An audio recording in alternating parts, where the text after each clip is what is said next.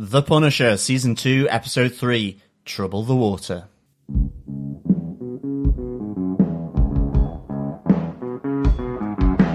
I hear a lot of people saying the blues, the blues, but I'm gonna tell you what the blues is. When you ain't got no money, you got the blues. When you ain't got no money. Welcome back, fellow Defenders, to this episode of Defenders T V Podcast, Episode two oh eight, where we are looking at The Punisher, Season two, Episode three, Trouble the Water. And yes, I can feel it in the water that I am joined by two other hosts, but I am numero uno host this week, John. I don't know what numero duo is. Uh, I'm Derek. I can't speak any Spanish or Italian, so I'm number three, Chris. Number three, Chris. We've got three Chris's. Yes, number we've got three Chris's, but uh, only one of them is here today. Well, since the Marvel Universe has so many Chris's, it would be likely that our podcast just alternates Chris, just people that yeah. sound like Chris over and over again, and gives them the name Chris. Yeah, it? exactly. Chris Hemsworth, Chris Evans, Pine, Chris Pine, and now Chris Jones. Well, animated Chris Pine. Yes. Hey, hey, that's still good. It's still good. But anyway, we're not here to talk about the Chris's in the M C U or the animated Marvel Universe. We're here to talk about The Punisher. Mm-hmm. Episode three of the season, and we're finally started to get some feedback in, which we'll have after our discussion about this episode. Yeah, our spoiler-filled discussion, but before we get into that, please get in contact with us. Head on over to our Facebook group at facebook.com forward slash groups forward slash Defenders T V Podcast. And of course, you can send in your voicemail on any of your thoughts about The Punisher Season two on any of the episodes into our website at defenders t v podcast dot com. Go to the tab on the right-hand side and leave up to ninety seconds of your own thoughts on anything to do with The Punisher. And of course, email feedback at defenders t v podcast dot com. And as you know by now, hopefully uh, we don't watch ahead, so if you are talking about an episode that we haven't covered yet, or if you're talking about the full season, just make sure you mark it that it's full season spoilers, uh, so that we don't get spoiled talking about the episodes ahead of time. But we'd love to hear from you. So Derek, what are some of the episode details for Trouble the Water? Well, some more experienced Marvel folks on this episode. This episode was written by Ken Christensen, who wrote episode ten of Punisher Season one, and it was directed by Jeremy Webb, who directed The Judas Goat, uh, episode six of Season one of The Punisher. Uh, British director, worked on uh, Grange Hill, Doctor Who, Downton Abbey, and loads of shows in the U S, but he is now a member of the Marvel family, having done these two episodes of The Punisher now, and an episode of Legion, and an episode of Marvel's Runaways as well. Yeah, good stuff, yeah. good stuff. And John, do you want to tell us what they gave us with your synopsis for this episode? Sure. Frank Castle, still going by Pete Castiglione, and Rachel, or maybe that's Amy, Susan, Peggy, or Stephanie, are under guard in the Larkville Sheriff Station. As police get closer to unravelling their identities and their secrets, the man in black is waiting outside. After shooting one of the officers in the gut, he makes an offer to the sheriff to give up their quarry or risk their colleague bleeding out and their own lives to protect them. Meanwhile, back in New York, Billy Russo gets triggered by his therapist when she pushes too hard in one of their sessions. After taking out the guards on his room, he goes on the run, but not before he removes his mask. I got it right. I got it right. Last episode, I said, does he go on the run soon? Because he'd said he's been working out but hasn't had the opportunity to run just yet. Next episode, there he goes, off running. yeah, yeah. Maybe they should have given him some better workout facilities and he wouldn't have gone on the run. Yeah, well, I was thinking, you know, because he took off the mask, all that running, that the stitches would slowly come undone and his face would fall out. Pretty sure that's not how the anatomy works. No, I'm sure it's not, but Is it, it like, oh no, I have a stitch. My skeleton falls out of my skin. That's not what I meant. I but, know you're a doctor, John, but not a medical doctor. No, not a medical one. No. But nonetheless, you know, I was kind of thinking it was going to really hurt. But uh, let's get into our top five points because we don't want to spoil anything just yet. Yeah, no, exactly. Bullet point one then. I'm on a mission from God. Not me, but the man in black. Mm-hmm. Um, and yes, we got a little bit more information about this man in black. Uh, and I thought this was really good because, you know, he is, has this air of mystery uh, about him. Uh, but we see him uh, at his local church listening to the sermon, getting introduced to a number of new people in his life. His wife in bed, um, seemingly with some kind of illness, whether it's terminal, we don't know. Uh, but also uh, we see uh, this elderly couple as well, who seem to be kind of like the elderly sort of gangsters from hell. Well, the Christian uh, pastor does call them their patrons, so they're the ones that are kind of supporting this church and keeping it going, flowing money in and out of it, I presume. Uh, but yeah, it's really interesting, isn't it, that we have this character um, who we don't still know his name at this stage. We know that he has kids and we know that he has a wife, and they're, they're taking care of her. It seems like they're supporting her with medical treatment as well. Um, as uh, Anderson Schultz, the older of the older gentleman, says to him, uh, we're trying some experimental treatment that's working quite well in Germany right now. Uh, so we see that that's happening. Whether he's now indebted to them because they're giving the treatment yeah. to the wife, or whether he is so super religious in this Christian church that he's willing to do anything for them. Uh, but it is a really interesting idea. I, I'm presuming it's a Christian fundamentalist uh, religion, because what we heard in the last couple of episodes from this character is that he doesn't like people cursing around him, he wants uh, a reverse of all the technology in society, and he quotes Bible verses when he kills people as well. So. Well, that's it. I mean, my neck would be snapped within two seconds mm-hmm. of being in his presence, I think. Um, yeah, I mean, he certainly had his moment, for sure. Um, he's had that road to Damascus, or that conversion to the church. Uh, I, I love the fact that you saw all the um, old tattoos that had been kind of or removed or attempted to be removed. So he looked um, like he had tons, didn't he? And it doesn't yeah. look like all of them said "I love Mom" on them. I'm sure one of them did, but there were definitely some evil-looking, like a death's head tattoo as well. Well, there was like a on lot. One shoulder. Yeah, there was a lot. So I'm getting the feeling that he's a converted uh, white supremacist. Mm. Very much yeah. so. You had one of the na- um, Nazi insignias. You had an S S on him. You saw the death skull, one of the death skulls. Mm-hmm. I don't think the religion he's in is Christian fundamentalist or anything like that. Because if you looked at the church, mm-hmm. the church, other patrons of the church or followers or the, the herd... are they, they're all dressed normally, but then it's him and his two children who are in that almost Amish style or big time Christian garb. So do you think this is more of a cult then? So almost like maybe a far right cult or a Nazi cult that is kind of masquerading as a church, but then he is quoting the Bible. So mm-hmm. yeah, no, I'm getting the feeling that he's just part of this church. He just goes there. That's where that's his community church, and that's the town's church. Uh, I believe that Anderson is potentially like one of the most influential people in the town, probably think country Kingpin uh, style. Mm-hmm. I like it. And he is probably funding it in order to get the Man in Black's skill sets yeah. uh, under employ. So just to rewind that, so basically you believe that the church itself has no connection at all, that yes. Anderson Schultz, Eliza Schultz are heavy patrons in the church as they're introduced, and the Man in Black is their weapon, effectively being used by them and them only, and not the church. I think you're, I think you're pretty close on that from what I can see in the episode as well. I know what you mean. It's always one of those weird readings because he's quoting Bible verse. You assume that everybody that's quoting Bible verse in the episode are all combined together. There is just one weird moment where Eliza stands up in front of the community and says yeah. to them, "We used to be torn apart. We were never a brotherhood before now. We've worked really hard to be to make this a brotherhood, to bring this whole community together," which on its own is fine. And then it cuts to Anderson, her husband, talking to the Man in Black, saying, "We need your help to save one of ours because he's been thrown to the to the lions, like in the Book of Daniel." So it feels like there is a bit more maybe to the community, and we're seeing these three people particularly pulled out. So I'm still not sure whether it's a full cult or whether they just happen to be members of the church. Well, also part of me, because I did think it was going to be a Christian fundamentalist cult, I don't know, maybe it could be something along the lines of that the Schultzes are part of the main families uh, that control the town. It was a coal mining town or something like that, and they've helped bring everything back by doing X, Y. I, I, I, I don't think the church is involved. I think it's just he is crazy fundamentalist, mm. uh, kind of quoting Bible scripture yeah. and things like that. That being said, and we'll get to the, the main points later, when he calls in this army of his...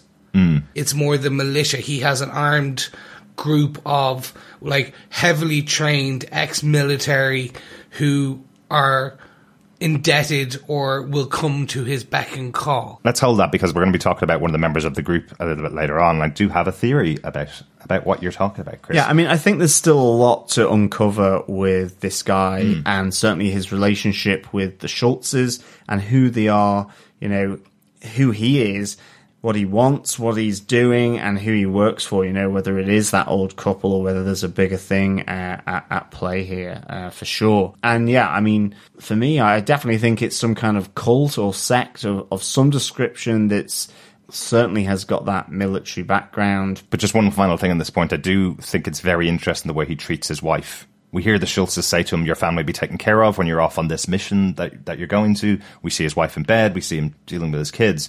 And then his wife asks him where he's going, and he quotes Bible scripture at her again. He says, in the Bible, the left hand should not know what the right hand is doing, lest it betray the right hand.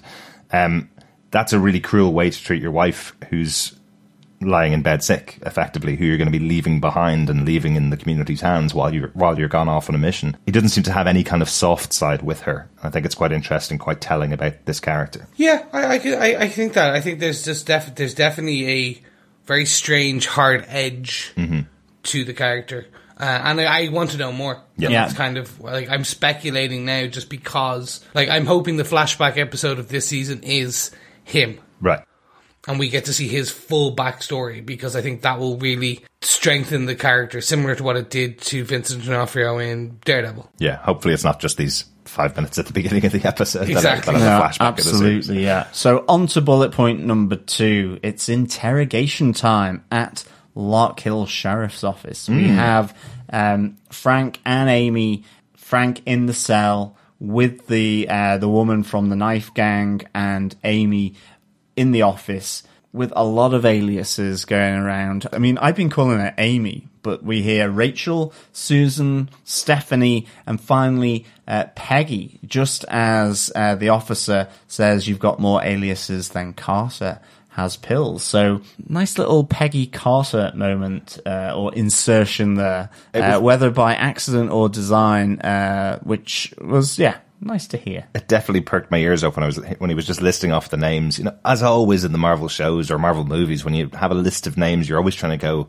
"Ooh, I wonder where they got that from." And then you hear Peggy and Carter in the same sentence. Basically, it's just one of those ones that make you your ears perk up. Definitely, but ultimately here we have um, in the back office, in the cells, so to speak, we have uh, Frank with the lady Um, who was out to knife him and, and take Amy as well. A lot of questions here, and plus the, the, there was the um, the brother of one of the police officers uh, in there as well, drunk, who had some really good, good moments here. I mean, I did think he was just going to get killed, to yeah. be honest. And it, in fact, it's one of those things where I know this is kind of like really good, and I really enjoy The Punisher, where every moment someone's got their head round by the window, certainly during the standoff. I just feel there's going to be a bullet going through yeah. the forehead. Yeah. I'm really on edge when, when I watch The Punisher, because I'm expecting sort of whizzing bullets or, or stabby knife moments mm-hmm. just straight out of the blue.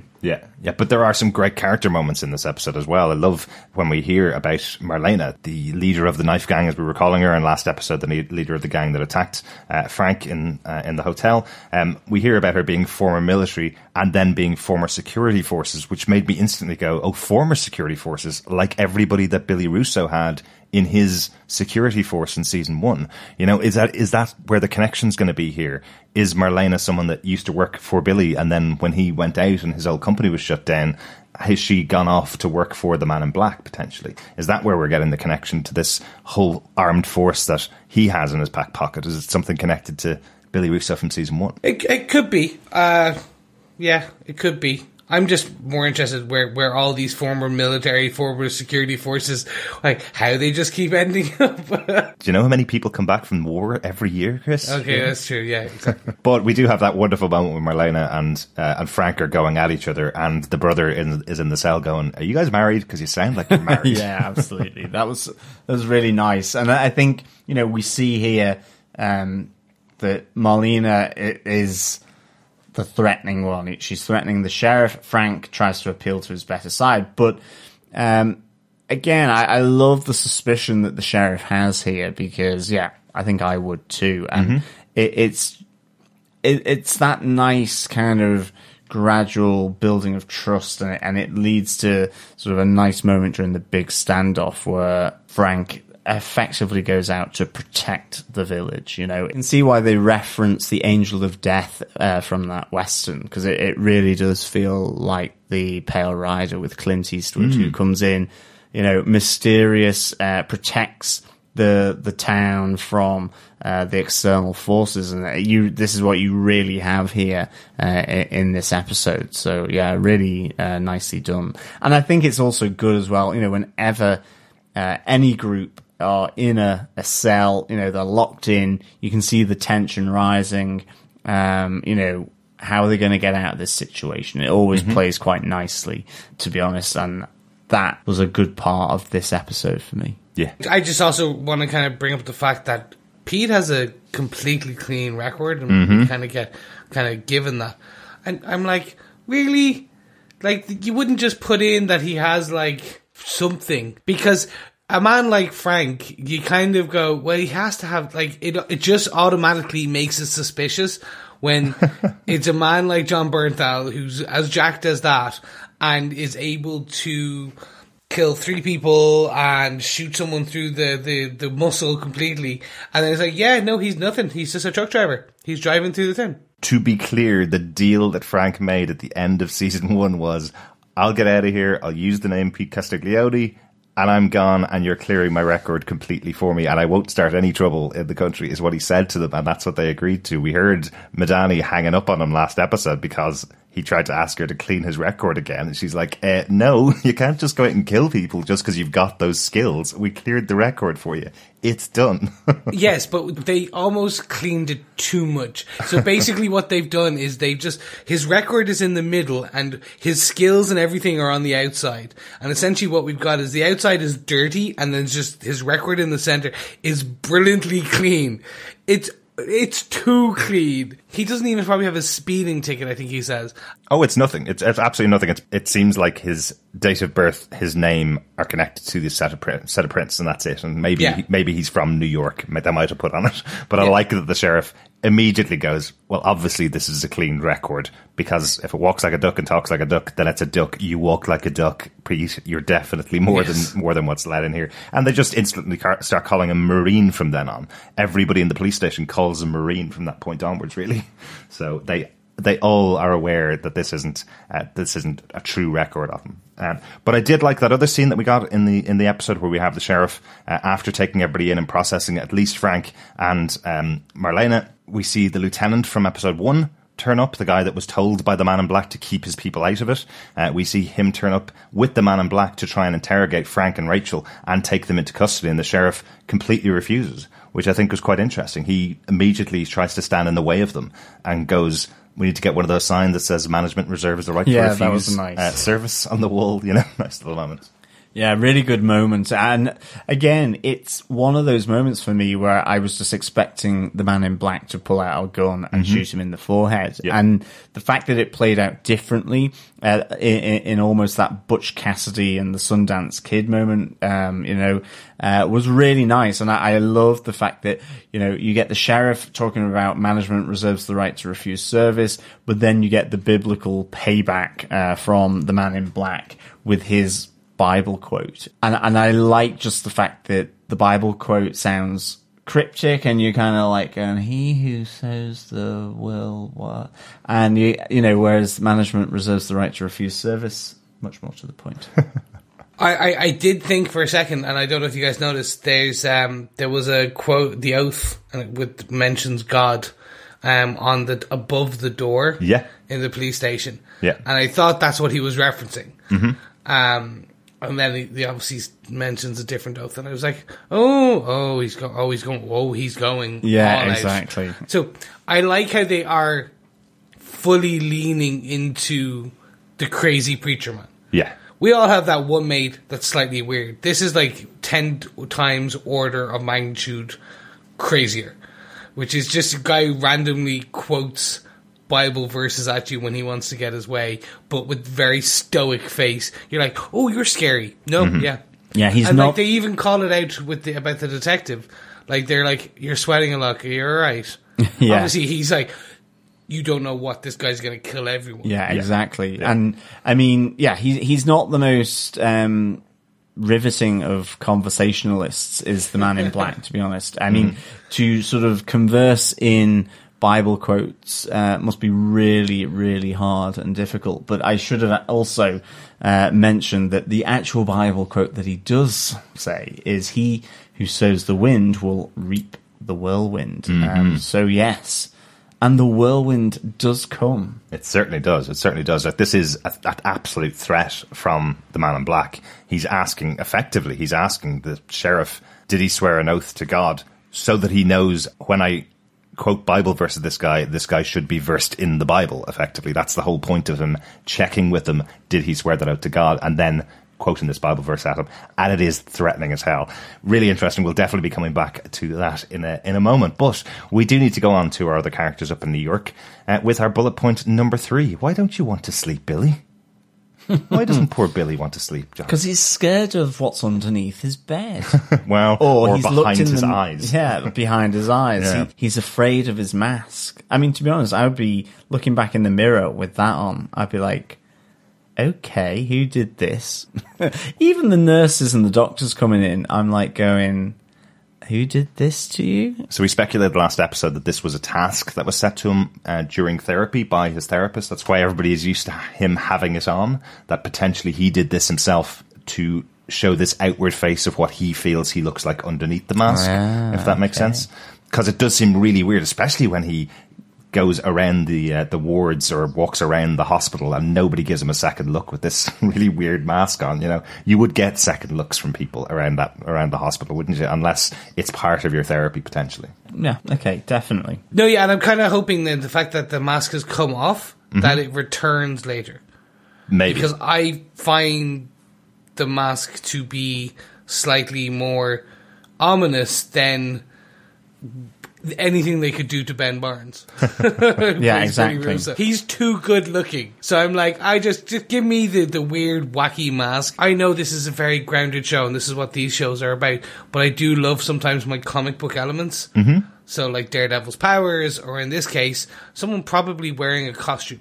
Yeah, and it, it's also very Halloween as well, you know, um, yeah. with, with the mask. It, it's kind of that blankness that comes back from it. I know it's not entirely all white, but when you look at the mask, it, it does kind of really emphasize that deadness that's behind it. And I think that's really, really nicely done, given that, you know, Billy Russo uh, has been effectively cheese grated on, on the face by um, uh, The Punisher in the last season. And he's dealing with all this, um, this hurt, this pain, uh, and everything that's that's come of it. Despite that, I don't necessarily have much sympathy for him at all, really, mm. which is weird, I think. But nonetheless, I, you know, I'm kind of there, not really sympathetic to him. And then, of course, we see him have his moment here where, you know, he's triggered um, through uh, the the nightmares that um, he's having, uh, and the therapist sort of tapping into that and really sort of releasing those those fears. And and then, yeah, we see that Billy Russo is back. It wasn't smart, really, was it? As a therapist, you know, like, she does claim that she's a really good therapist and she's been dealing with Billy for months and months on end. And then she pushes him this far to the point where he's about to hit her, and then in come the, the guards and he kicks the living hell out of them and electrocutes them on the floor. Like, this is really Billy Russo's yeah. fighting ability back at the very least, if it's not yep. himself. I know what you're saying about not having any sympathy for them. What they tried to do in the first couple of episodes was just those couple of scenes is just say, well, he doesn't have his memories, so have a little bit of sympathy for him, and have the therapist kind of reiterate that over and over again. So you're supposed to have some kind of sympathy for him. But you're absolutely right. When this happens, when this twist happens, you're kind of going, no, he's being punished the way he should be punished for the things that he did in season one. He is getting that punishment. And then he's just back again out into the street, you know? Yeah. And I, I, I want to recant my... Um, I don't want to recant it fully, but I do want to recant slightly my theory about the, the psychologist Dumont mm-hmm. being kind of uh, a double agent, or I just think she's a bad psychologist. Maybe, but but yeah, it, it is really interesting. Is she involved somehow? Did she push him that far to get him out into the into the public? You're right, Chris, that you never know with these shows what's going to happen in episode eight, where you find out actually she was the one that was put there to get him at, back out into the streets. You know, it's it's entirely possible still. I wouldn't I wouldn't take it off the table just yet. No, I'm recanting we'll, we'll it, see. But not completely. Yeah. I think in episode eight, she'll just suddenly appear back in uh, beside the main big bad, and we're mm-hmm. like, I knew it all along. Exactly. Yeah. Exactly. I, I do like as well that when he takes the mask off, we as the audience don't get to see his face yet, mm-hmm. uh, and that it's her being exposed to the the face behind the mask, because uh, I, I just thought that was a really nice touch, actually, a really kind of, you know, a nice choice that they made for for this episode. Yeah, um, I suspect that we may see it in the next episode, yeah. obviously, unless they do that thing where, you know, for the next two episodes he's in shadow all the time or whatever. But um, it'd be like Maris and uh, and Frasier or something. That he just he's just off screen all the time. Absolutely. People are talking to him off screen, facing the opposite way. Or, yeah, yeah. Or the, who was the neighbor in uh, in Home Improvement as well, where yeah, you just got to see his head. Eyes and stuff. Yeah. Um, you know, just one thing I want to point out here, because I have been seeing, and we always do, we see criticism before shows begin. People have been making this comment about Billy Russo being way too pretty to be Jigsaw. There's no way you could wreck his face as much as they did in the Punisher movie. But you know what? They messed up the face of Dominic West in that movie so bad that he could hardly talk or act through the prosthetic, prosthetics that were on top of his face. They're not going to do that with Billy Russo in the T V show. I'm guaranteeing that's not the face that we're going to see in the next episode. But also in the comic books, he's the one that fights against Punisher over and over again. And he regularly gets his face beaten in over and over over again, to the point where it gets really bad over years. So the first time after going up against the Punisher and having this moment in the fairground in season one is not going to have him with a mashed up face for the whole of season two. There'd be no point. You're, you wouldn't be able to have a main character. So I'm not expecting to see Quasimodo next episode um, on Ben Barnes' face. Yeah, I'm with you on this. Too many people were expecting Quasimodo. Too many people were expecting the Elephant Man with stitches, and I get that. Jigsaw was introduced thirty plus years ago. Comic books needed to be a bit more larger than life. Yeah, the yeah. characters were larger than life. So now what we're getting is the more grounded version. And to be fair, what really just happened to him was his head was slammed, as we saw, into glass panel repeatedly and dragged once. That was it. So the level of potential scarring with a good doctor mm-hmm. is not going to be that bad. It's not like they're going to like pull off mass amounts. But that being said, I do hope that they do keep him in shadow for a while, and then they show them face, it's going to be somewhat scarred, and then they put him back into the mask. Maybe, but I think what they're really going to go for here is the emotional scarring that's happened to Billy Russo. That's why his mask is so messed up, really. And yeah, possibly he'll be hiding the face behind the mask for the rest of the season. But yeah, I just wanted to make that point, because I'm really not expecting to see the Punisher Warzone version of uh, of Jigsaw in this T V show, because hey, times changed and it's going to be different, obviously. So uh, we've got various different versions of the of the Kingpin over the years. We have our Netflix version, which is very different to the Into the Spider-Verse version, obviously, very different to the animated series version, very different to the original Daredevil movie version of Kingpin. So um, so this is going to be a different version, and I'm well up for seeing Ben Barnes in the next episode, obviously. Yeah. And I think another great thing about this whole thing with Billy is we see, you know, the obsession of Madani mm-hmm. as well, who comes uh, to the hospital once she's heard that he's on the run. Um, and I think it's uh, it's nice we get um, Detective Mahoney uh, back. Uh, and he arrives in to really kind of stake out his turf, really, to say, mm-hmm. look, Madani, the reason why you're not on this case is because you're too close to it. Uh, you should never have been here, and this is my stuff, so, like, get out. But, you know, and she has a nice little kind of attack on uh, the, Dumont, the, the therapist.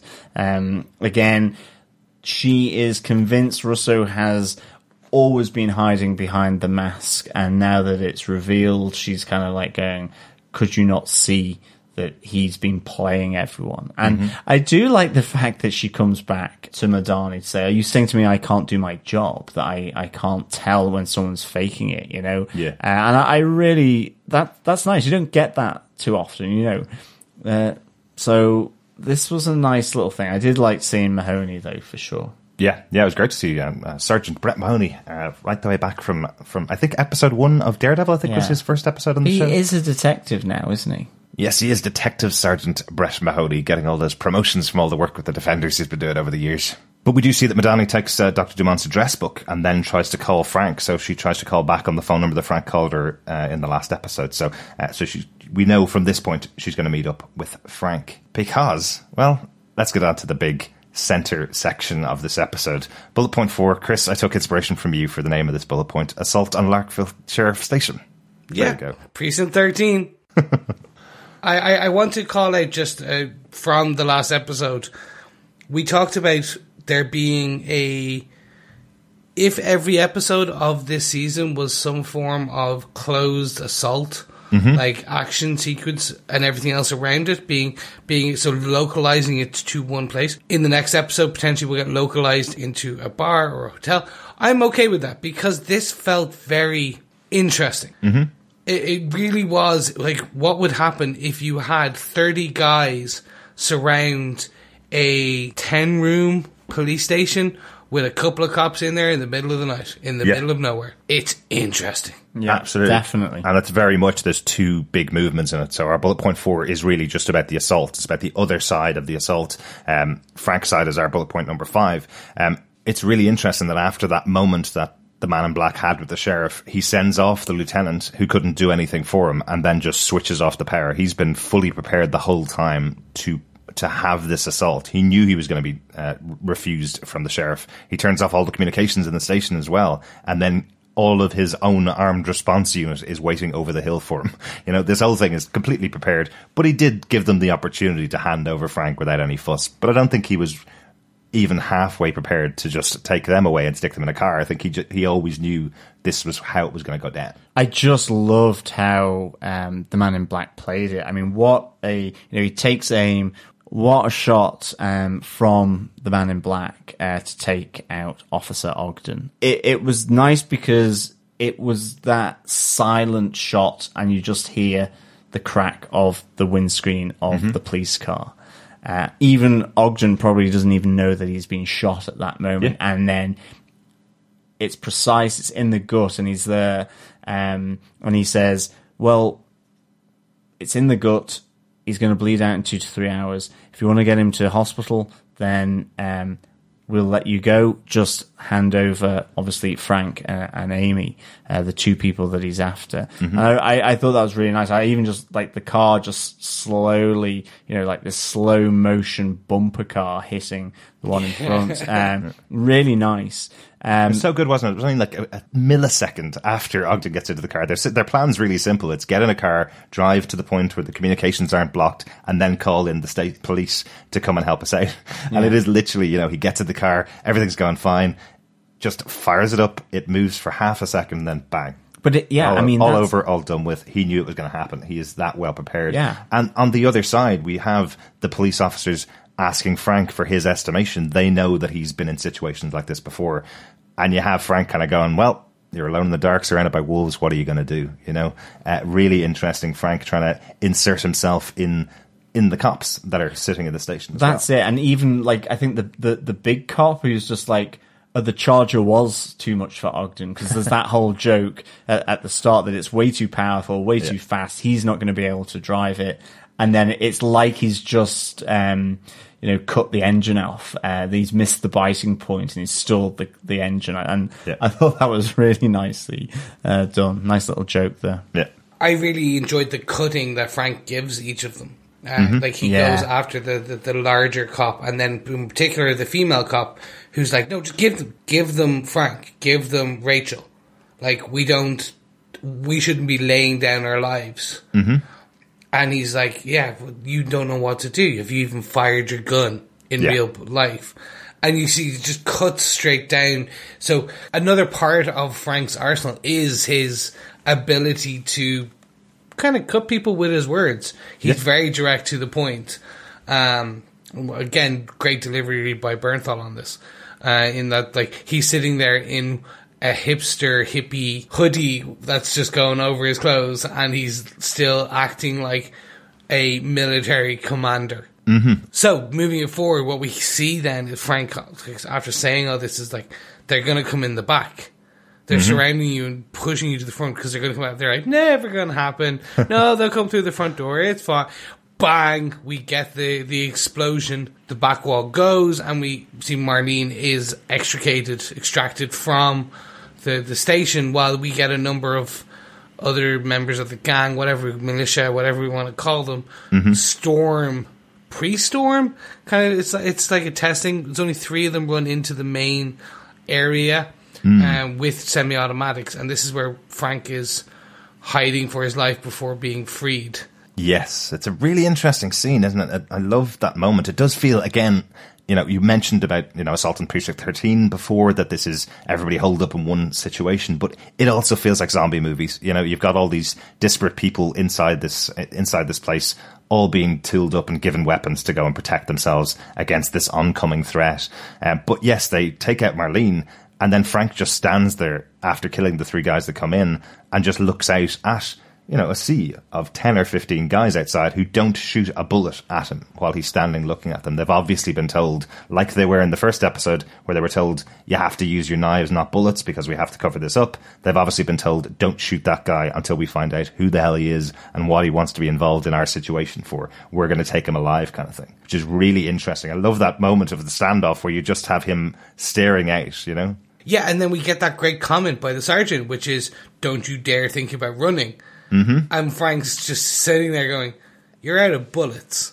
Like, yeah. And then just turns around and walks back in. Yeah. It's yeah. just so classy. Classy is the wrong word, but you know what I mean. Mm-hmm. And we do get our final moment with Marlene. I'm so glad they gave us her name in this episode, so at least we can refer it to something other than leader of the knife gang, so that's, that's yeah. good. But unfortunately, we don't need her name anymore because um, she has been subject to the Man in Black's death move. This time he comes up behind her and gives her uh, a nice Bible verse, I guess, as he strangles her and chokes her to death. Yeah, I mean, obviously he doesn't um, like failure. No, absolutely. Um, so, yeah, Marlene gone. I, I thought, because I was like going, oh, okay, so he is that fanatical because it's mm-hmm. just they've.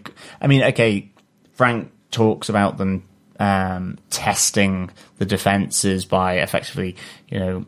Um, going it through the back, but you know they've just rescued her and then he kills her, so I was like, ah, okay, yeah, he is that fanatical. Yeah, it feels he, like he would have also created this plan not just to get Rachel and Frank, but also to get Marlene back, to kill her, to punish her for not doing what he wanted her to do. You know, she tries to get another chance from him. We mentioned last episode where she didn't even want to tell him that she'd found Frank because she was worried about how he would treat her and worried about how he would react if they failed. She knew this could happen to her if she failed, and he just happened to arrive before she was able to succeed in her plan. She was still close to Pete Castiglione, you know? She was still there, still had a possibility that she could have taken him down, but no, he's he's... got her, and he's going to punish her and kill her right there. Yeah, you know. Yeah, it's it's a strange one. I, I'm kind of um, perturbed by her being killed off so early because Marlene, I think, could have been a strong character potentially. Yeah. Like I, I know what we'll probably get is some very like she was a minion, and her death is used to show the ruthlessness of the the preacher man, exactly, the Man in Black. Yeah. But still, it was like, ah, I kind of liked her. I know, I, I was. I love when they bring in characters like this, having a strong female leader to a group like she is. How we saw how physical she is, we saw how, how well organized she was, how well she planned for the attack on the hotel uh, last episode. It really feels like if it wasn't Frank Castle she was going up against, she would have gotten her quarry every single time. That's the kind of character she feels like. And you're right, to take her out in this episode is absolutely there to underline how badass this other guy is and how much, if you fail him, he's going to treat you, or how what way he's going to treat you if you fail him, you know? Um, absolutely. But it is a shame because I would have liked to see her yeah. do other things in later episodes, you know? Yeah, big time. But um, I think our final little mention for uh, the Larkville Sheriff Station, before we move on to bullet point five, has to be Ogden's brother, Bruce, uh, who was in the cell, in the drunk tank, um, because as the guns are ablazing, he wants a chain gun because he's seen triple and he can't aim for shit. Uh, what a great line. Probably my favourite line in the episode. I love I love that moment. I think that's hilarious. Just this idea that he just wants this railgun uh, to take out everything yeah. on the horizon because he just can't see anything. He's still off his face after quite a heavy night. He says that his, his own brother is the one that put him in the drunk tank as well, which is really harsh. It's like as if, well, I can't, t- I can't bring you home and watch you, so I'll just stick you in this uh, in the cell. You know? Yeah, exactly. Those are usually, in most T V shows, those are the characters that get killed off immediately, aren't they? Uh, the yeah. ones that aren't supposed to be in the situation. Exactly. And they're funny. So, you know, it wasn't him. I'm glad he survived the night. Mm-hmm. Yeah, or the other ones are, it's the last day before retirement. Oh, I yeah, was absolutely. expecting the, the, the larger kind of police officer. I've only got one day till I'm supposed to retire tomorrow or next week. I was expecting that pass away line just as a nod. But, but instead, that, what you get is, I'm really hungry after that. After yeah, that siege. Is anybody else hungry? It's like, we've got to go and get our donuts. Uh-huh. Exactly. Uh, but on to bullet point five, mm-hmm. um, because, of course, for the police officers and for the sheriff in particular, as long as he's on our side. Yes, as long as Frank is on their side, because, wow, um, did he go uh, special ops here. I, I thought this was just fantastic, actually. I loved how he goes, um, have you got any duct tape? And you're kind of there going, ooh, what's he going to do with that? And it's simply to cover up the white of the bandage mm-hmm. on his uh, on his wrist and on his arm.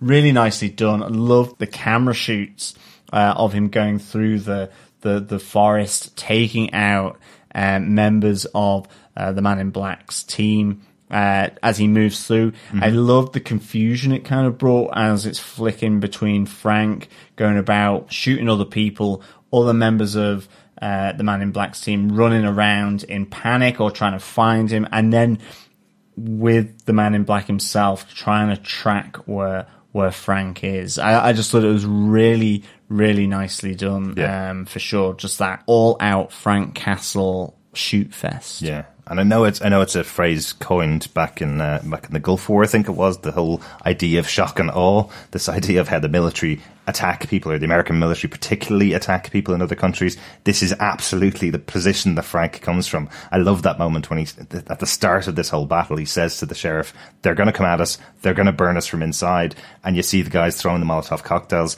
two shots from Frank, the guys are on fire. And we compliment stunts a lot on these podcasts when we're talking about the Defenders shows and how long their one-take shots goes. That burn that's done with the two guys on fire um, is fantastic. It's a very, very long shot. It continually comes back to them as the two of them are yeah. on fire.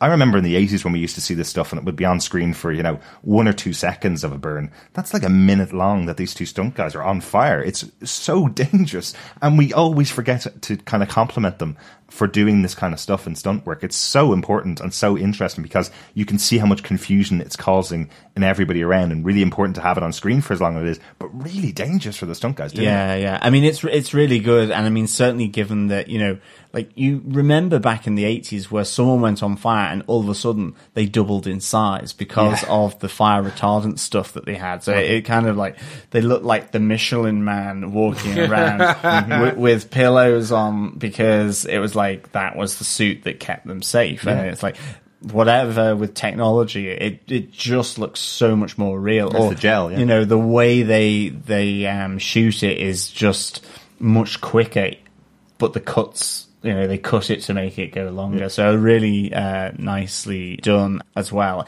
And it's almost like playing off what the Man in Black did to Ogden in the car, where Frank as well shoots at exactly the right moment in order to cover them in their shower of flame. Yeah, yeah, you know? Exactly. I, I just loved the gun run that mm-hmm. we see yeah. next, which is Frank slowly, methodically going through the woods. And it, it, it's literally, it's almost, it, it plays like a video game. It watches like a video game. You just see Frank kind of slowly, after like wrapping his cast in black duct tape, mm-hmm. slowly just making him his way through, uh, getting other guys to shoot at other things, so that, like, twice the guys kill each other. Yeah. Yep. And it's like fantastic. And absolutely. It plays like a video game when you're playing a video game, not when I'm playing a video oh, yeah. game. I, I'd have to go through that section about fifteen times I think, to try and get past it. You're a lot better at games than I am. ah, I'm going to take that one. Yes, I am. uh, but I, I love how it just, it, in these opening three hours, we're constantly reminded of how dangerous Frank Castle is mm-hmm, with yeah. all his training. Like, the Punisher is a weapon unto himself. Yeah. Um, all that training just automatically kicks in, uh, even with a broken hand. Yeah. Um, yeah. And he, he gets really good. Unfortunately, the Man in Black kind of is just about to get Frank dead to rights and is about to squeeze that trigger. And then Madani and Homeland in a fantastic helicopter show up. Yes. And interesting I was, one, that one, isn't it? Yeah, it was great to see. I didn't know what, where this was going, how it was going. Like, I was like, oh no, Frank's going to get shot in the shoulder or something, and there's going to be a big scrap, or he's going to start barking again. I don't know. But we get Madani. They, I wasn't sure. It looked like for a second that the spotlight was on the Man in Black, mm, and then no. he kind of, but it was actually just, it looked like yeah. it was. So it was actually yeah. on Frank. Yeah, he does get away, uh, definitely. It's a really interesting one, isn't it? I'm wondering, do you think it's possible that all of the gunshots that were going on and all the fighting that were going on could cover up a helicopter that was that low to the ground on its arrival? I'm not sure whether somebody would have kind of gone, there's a helicopter on its way from a mile or two away in a very quiet area. But I did like it. I, you know, it, it kind of it kind of felt yeah. like there was a switch on and the spotlight went on and the helicopter was already sitting directly above them.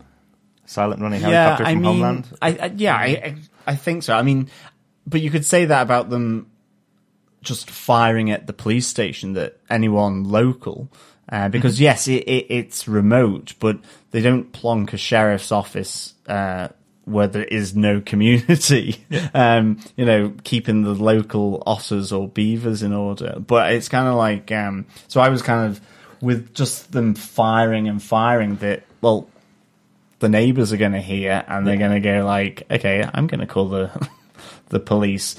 So you're right. I was also wondering about the helicopter, but it's just like, you've just got to roll with it's it. It's just I think, a suspension moment, of disbelief. Definitely. That's all, that's I all. mean, I did wonder whether the Pilgrim escaped in the end because he was caught in the spotlight of the helicopter.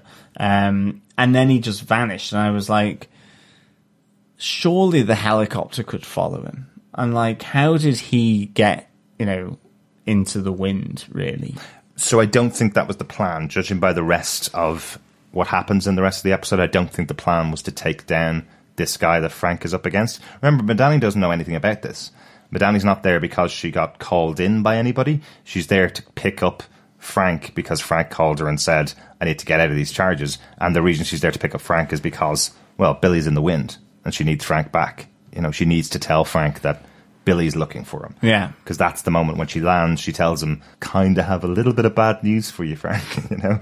Um, but I think that's the reason. So they do let the guy go that's been shooting at Frank because, well, they're not there for that. They're there to pick up Frank. So we talked about it last episode, Chris, that the second episode of the show, because it was written by the same, by the showrunner and directed by the same director that did episode one, that it felt like the second part of a movie.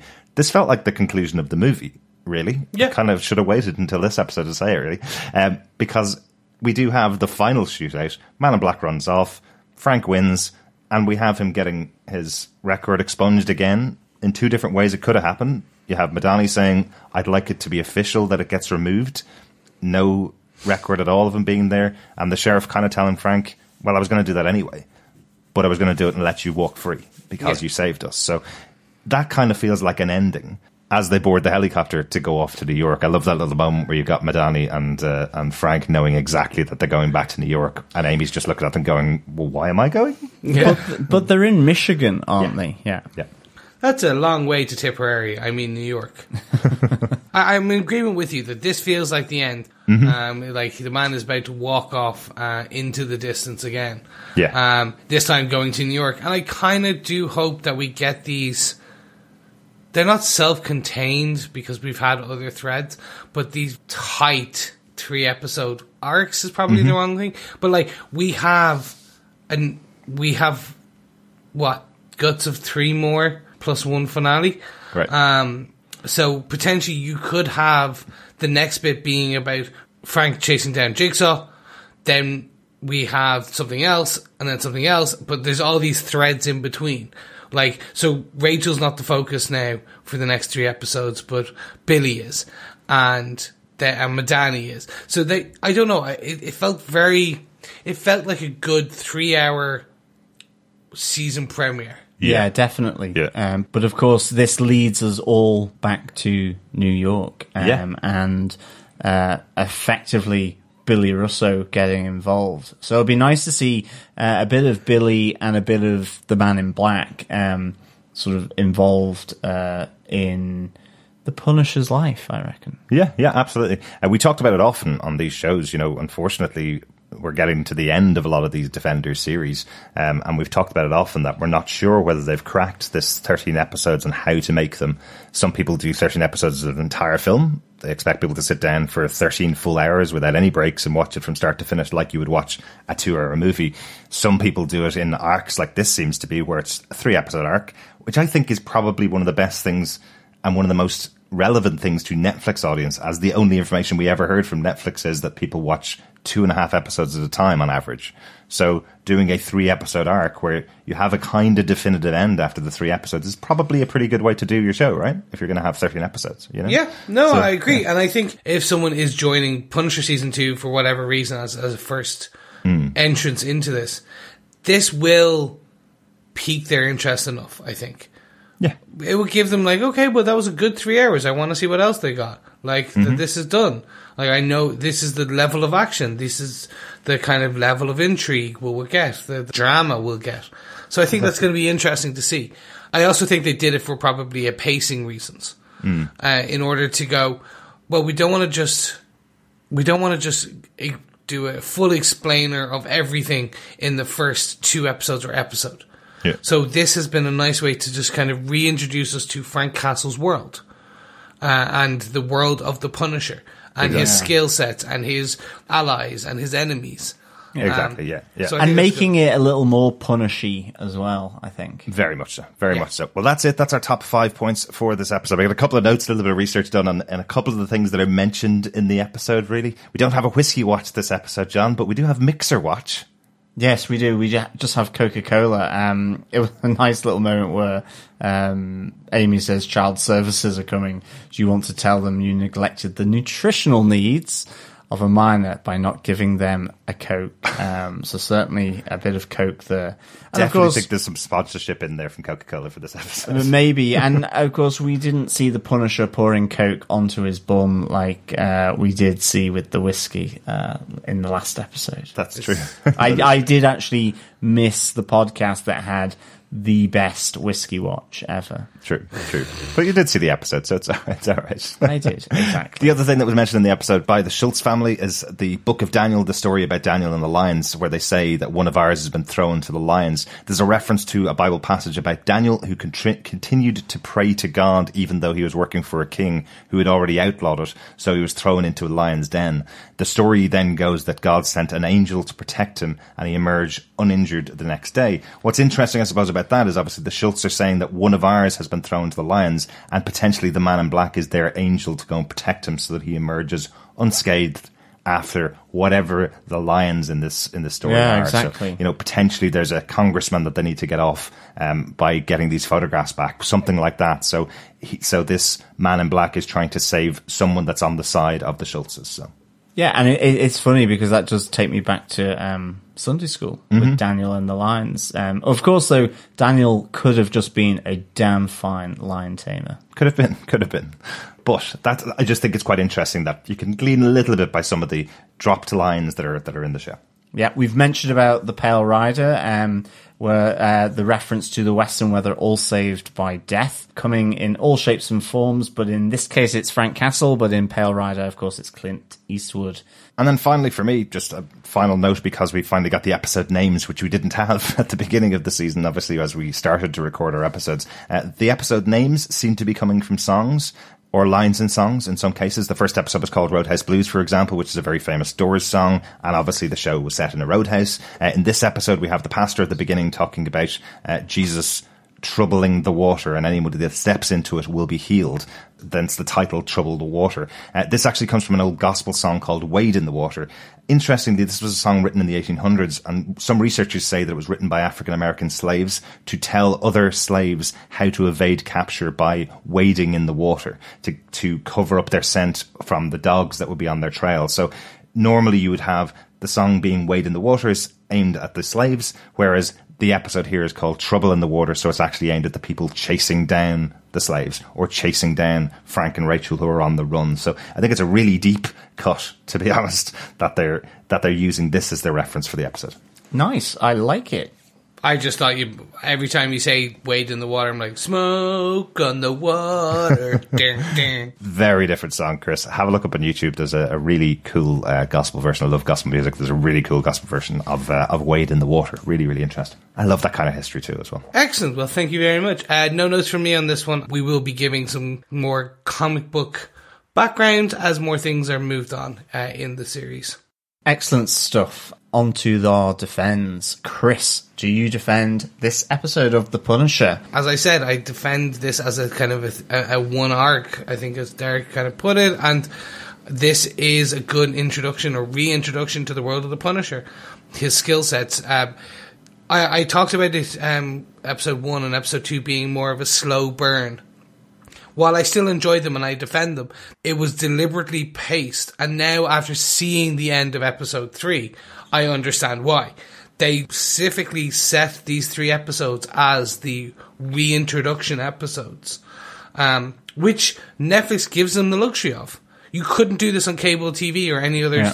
You couldn't do three forty-minute episodes where essentially that's your intro to the series again or that season. Like, you couldn't do that as a whole. Uh, so what they've done here is, is interesting. Like, looking at it as one gigantic episode, I'm like, yeah, this was an amazing reintroduction. I'm so happy they've done it all this way. Mm-hmm. So I defend this episode. I defend what we've gotten so far. And more importantly, I'm now more and more interested uh, by where this season is going. Mm-hmm. The Preacher Man, the Man in Black. What is the history there? I'm interested to see. Jigsaw, Billy Russo. Where will this go? Yes, he won't be as disfigured. Uh, Ben Barnes is two beautiful people. Come on, come on. He's a beautiful man. Let him be. Don't don't disfigure Ben Barnes. But anyway, we I'm interested to see where he goes. And actually, to a degree, Madani, um, the the the the trouble that we've seen in her for the last two episodes. Like, Madani was a straight-laced agent in charge. To see in this episode Madani stealing evidence from the N Y P D directly and knowing what she's doing mm-hmm. um, is going to get interesting. So, yes, I defend this episode. I defend these three episodes, this arc, and I want to get into it. Excellent. John, do you defend this episode of The Punisher? I do declare that I defend this episode of The Punisher. That didn't work in Charleston when you visited there. It will not work on our podcast, John. Exactly. I definitely defend this episode of The Punisher, Trouble the Water. Um, I'd give this four crazy town congregations out of five. Yeah. Nice. Uh, I really enjoyed this. I loved the standoff at the sheriff's office. Um, that reference to Pale Rider, which is one of my favourite uh, movies, um, and certainly Western movies. Mm-hmm. I don't really like Westerns too much, but I love uh, that movie. Uh, I think that the standoff was so well done. I'm really intrigued by um, the Man in Black.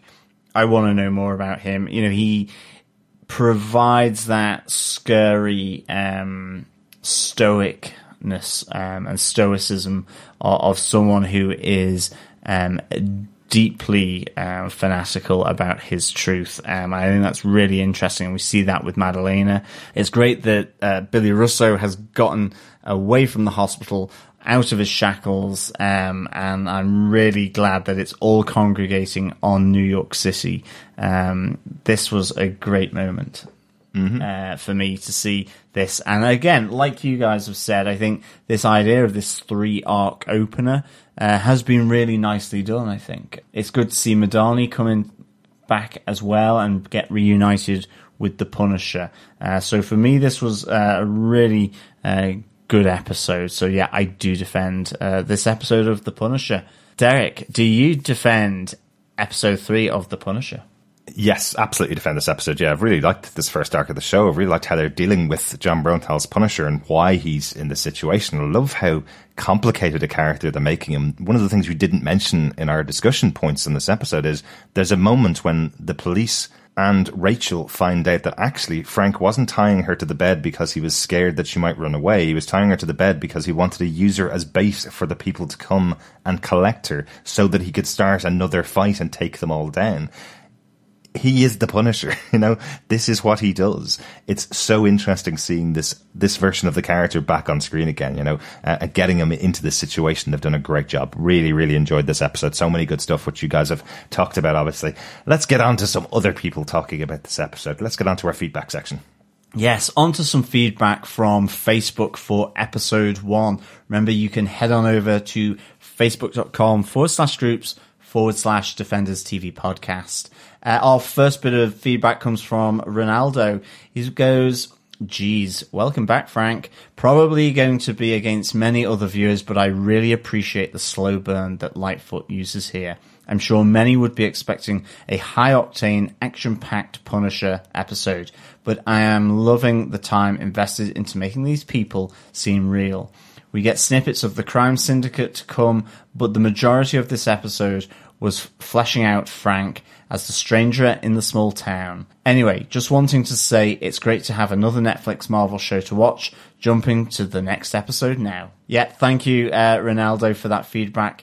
It is. I think the slow burn works really, really nicely. Mm-hmm. Um, I, you know, I, I thought a lot of the slower storytelling, even from Daredevil, really was nice. It kind of just injected a different pace into things. Um, and you're right, you, you get to know more. And I, I, I think that small town, the drifter coming into that town, uh, it's such a iconic uh, American kind of story, I yeah, think. Yeah. Um, and it, it's nice to see these um, comic characters being put into that kind of uh, context, I think. So I yeah, really enjoyed this. Yeah. Rebecca Hurt also gave us some feedback saying, okay, so far, like the slow sense, but already seems a bit more punishery than the last season, which is fine. He's developed, and I'm glad he's worked on his stamina. Yeah, I think even he's glad he's worked on the stamina yeah. to run around that forest. I think in episode one, there's a different type of stamina being used uh, by Frank Castle uh, with Beth, the bartender. Um, oh, he used a yes. lot of stamina in episode yes. one, didn't he? That stamina. Yep, yes. he's worked, well, yeah, he's worked on that too. It comes in handy in the next episode. See, I like this. Both Ray and Rebecca thinking that people wouldn't like the slow pace. But yeah, we definitely have been really liking the slow pace. Uh, Kyle Hensley also says that the last line from Frank after he's asked if there's any more coming and says, I hope so. Man, he's definitely working out some stuff, isn't he? No, he certainly is. Absolutely, Kyle. Yeah. yeah, that's that's a very Punisher-y moment at the end of the episode. Definitely. Uh, Bob Phillips says, lonely warrior with a heart of gold and the stamina of an adult film performer is with us, it seems. Indeed, um, he is. Uh, yes, if he wasn't killing people, he could be doing something far, far better. Bob Phillips goes on to say, I'm getting the strong impression that betting Frank is very bad for your family and self, and was quite pleased that Beth didn't die in this episode. Me too. Uh, a bit less pleased we might have uh, the dead bro walking trope, and hope we soon get a black character who survives, and while I doubt it, maybe a non-straight one. Mm. But enough of the whining. I actually enjoyed this reintroduced Pete and the rescue dog. I mean Runaway. and, I, and I'm guessing we're going to track down and destroy another crime gang, but there's a hangnail from season one who might get in the way. Mm-hmm. Yeah, it, thank you, Bob, for the feedback. It's certainly, uh, yes, it seems that Frank and um, getting jiggy with him is very bad for uh, for you in many ways. Um, and primarily because you generally either get shot at or attacked or held hostage or kidnapped. So yes, stay away from Frank Castle, people. Well, never invite him to spend a second night in your bar, definitely. If he's saying, yeah, I'm exactly. leaving ten today, let him leave ten.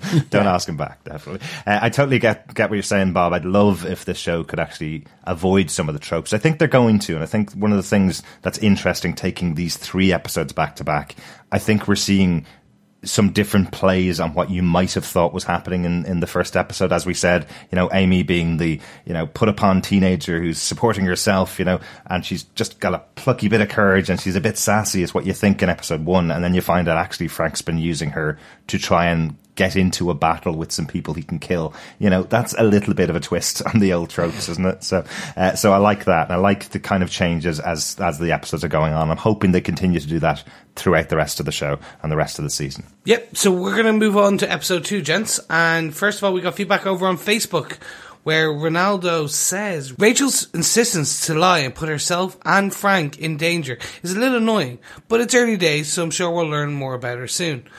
Motel owner brings some light relief, and it's seeing Frank dig deeper into his killing vice, which is a treat to see, no longer caught off guard.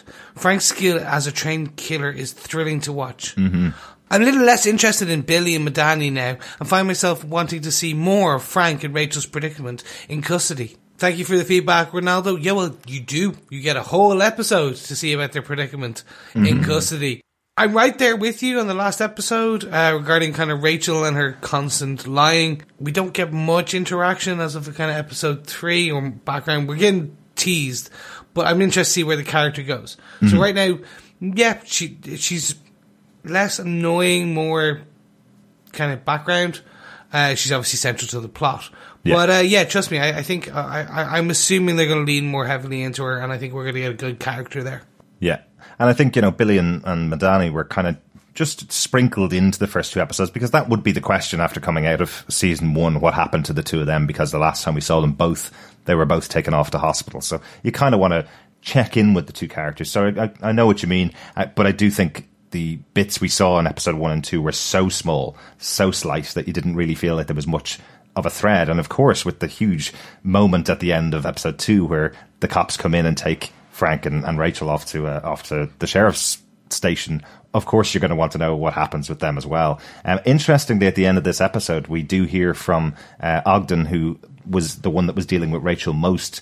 As he's being taken off to hospital, he turns around to Rachel, who gives him back his five dollars that she stole off him, and says, so Rachel is your real name out of all the ones. You were being truthful with me, kind of thing. You know, I'm I'm your friend. You were actually telling me your real name. And she just looks at him and goes, uh, no, which I like again, you yeah. know, three episodes in and we're still not sure who this character is at all because she masks everything. So I kind of like that. I mean, yeah, absolutely. I do. I, I hope they don't make Billy and Madani less interesting, mm-hmm. though, because I I think Madani was a really good character from season one.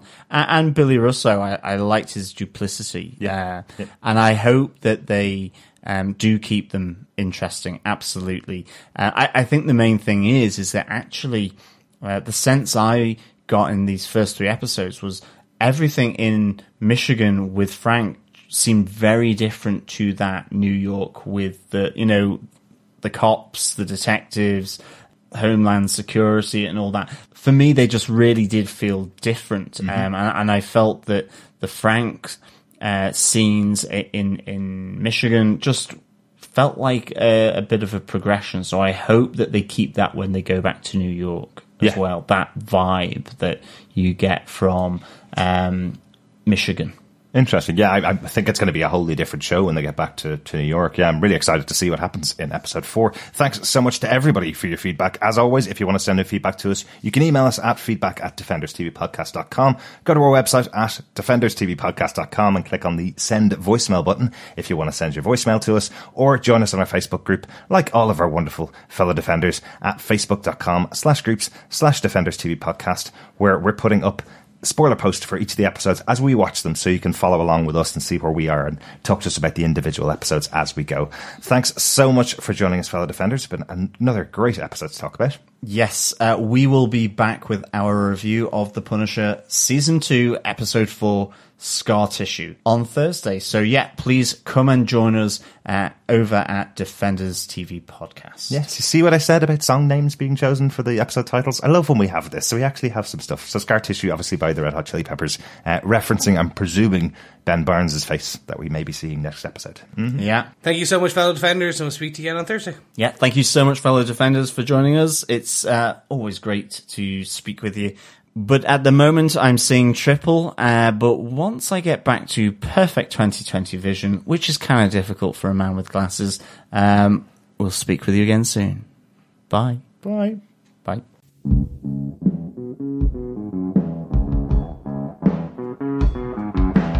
I hear a lot of people saying the blues, the blues. But I'm going to tell you what the blues is. When you ain't got no money, you got the blues.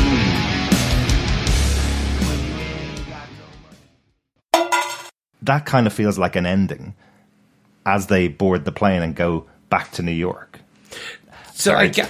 Not the plane. There's no plane in there. What, what plane? The seven forty-seven. seven forty-seven that nobody saw because they were shooting. Well, they probably would got a plane. They board the helicopter to the plane to New York. Exactly. Chris, do you defend this episode of The Punisher? That was just a very hard cut. Do you answer this Punisher? Do you? Do you? I'll do you. Well, yes, I do. Thank you for the feedback, Ronaldo. Yeah, well, you do. You get a whole episode to see about their predicament mm. in custody. In, um, in custody. Am I saying custody? No, John's saying custardy. Uh, for some reason. I was like, what did I make? Like, hmm. It's instead of whipped cream, I suppose. Oh, now, oh, now I want trifle. On trifle? Yeah. You want a sponge we finger. Talking about, we're talking about whipped cream, we're talking about custard, and I'm like, Jeremy, where's my, my jelly? Goes, Where's I my jelly? I want some trifle with jelly and some sponge. Yeah, I'm good. Nice.